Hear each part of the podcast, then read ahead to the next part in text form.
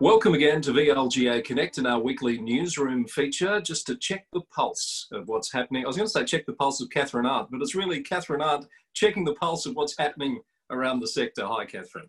Hi, Chris. I think my I, I think my heart's beating. Excellent. That is very positive news. I'm really pleased to hear it. How, how are you feeling? Oh, look, um, I think like all of us, we're, we're putting one foot in front of the other and we're keeping on going, uh, you know, and that's Indeed. as we should be in these circumstances, yes. And that's a, that's a good metaphor for the elections. I was thinking of all these uh, ship-based metaphors to use. It's full steam ahead. The election boat is sailing towards the 24th of October unimpeded. No icebergs anymore. They're all out of the way. Yes. The minister's made the decision. What did you think about that call? Well, I, I would say we're hurtling towards um, the elections now. I, I think, um, thank goodness for the clarity for all of us, and particularly uh, the sector, and also for the voters and potential yes. candidates. I mean, yes. what, what it, it does um, signify is that for those who are interested in, in standing, that they need to get their roller skates on if they haven't already. And I know a lot of people have, but now is the time to, to really explore how you can campaign in an innovative way, given some of the restrictions. The, the elections are proceeding as was clearly outlined in the, um, the presser that came out of the state government on the advice from the Chief Health Officer that they were safe to do so. The VEC Commissioner has also confirmed that the VEC is well prepared to support those in election those elections um, in yes. a safe way also.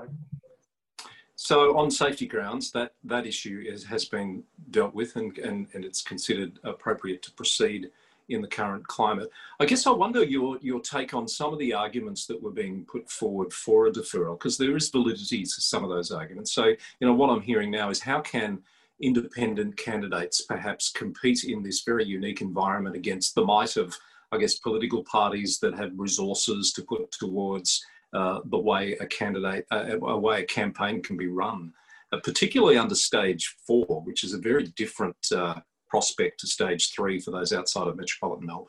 It is, uh, I guess, um, some of those concerns I can understand. Uh, I guess, unfortunately for all of us, though, COVID is unprecedented, isn't it? And we have a system of democracy where there are four year terms for councils, and none of us with our crystal ball can actually determine or see when COVID, in fact, might resolve. So I guess the government had to consider all of those things in terms of the democratic term. I, mean, I've, I've also seen a lot of feedback from members of the community, potential candidates who knowing all of those restrictions that might apply for them, was still very keen to have the opportunity to participate. There are a lot of councillors themselves who are very keen to step down and um, retire, so to speak. Yeah, so, good point. That I did wonder how many councillors would have actually stepped down if the term had been extended for you know a matter of months, for example. Yes, and, and I guess you know that issue of councillor fatigue as you mm. yourself would, would know um, from your experience as a CEO in the sector, at the end of that four year term, I mean, it's been a, a long four years, you know, on the back of bushfires for some of our r- rural regional areas and, and interface council areas, and now in this uh, pandemic. I, I, would have, I would suspect that there are a few councillors who are looking forward um, to being able to step down in, interesting subject that we haven't talked much about in recent times. It's probably for another day, but I always felt from my time within councils that that last year of a four-year term, there was a fatigue that set in. I never felt it was great for making really good decisions when you got to that point, and I can only imagine what a, an extension of the term would have done for good decision making. Yes, and uh, I mean, and for that reason too, there is that period of caretaker some councils also make decisions in that last year of, of a council term not to progress any significant agenda items or, or items of business. And yep. of course, allow a new council coming in to go through that process of community engagement uh, and strategic planning. which of mm. course is the other consideration that we have in front of us now, and that is the implementation of a new local government act with, with critical timelines that take effect from October this year, March, and all through um, next year, which requires a, a, a council involvement.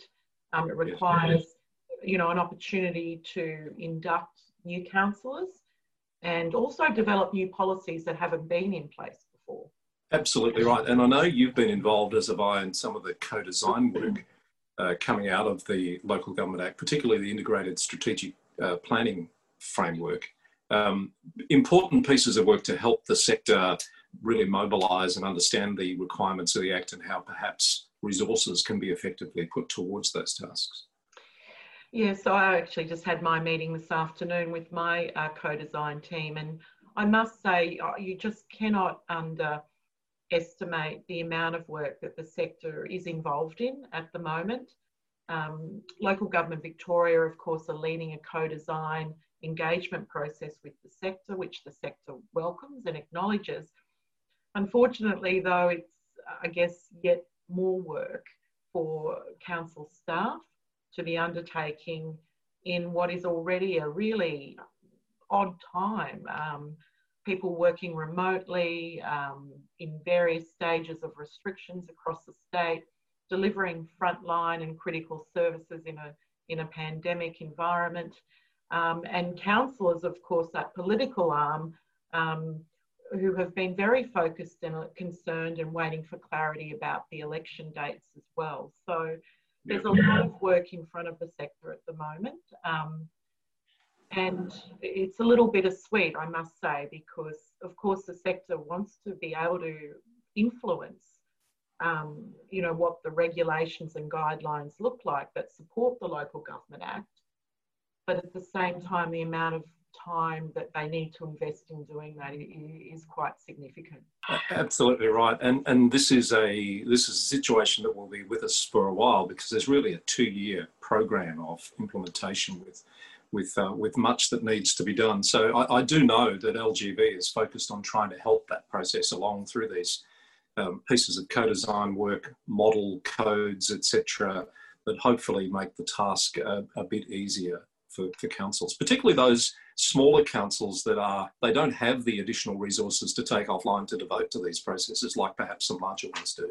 Yeah, that, that's a real issue. And, and, and again, I think everyone's doing the best that they can, including LGV. Um, it's important that we do take the opportunity to participate, uh, even if it means um, we can only add our little bit. Um, at least it is an opportunity to be part of that and at least influence what might come out. And I would also encourage our viewers and members in the sector to let the VLGA know what more we could be doing to support them um, in these processes. We are, of course, represented uh, on the Local Government Victoria Project Control Board and also in the co-design work, uh, but, but, but really happy to take feedback from the sector about what more we can be doing to support them.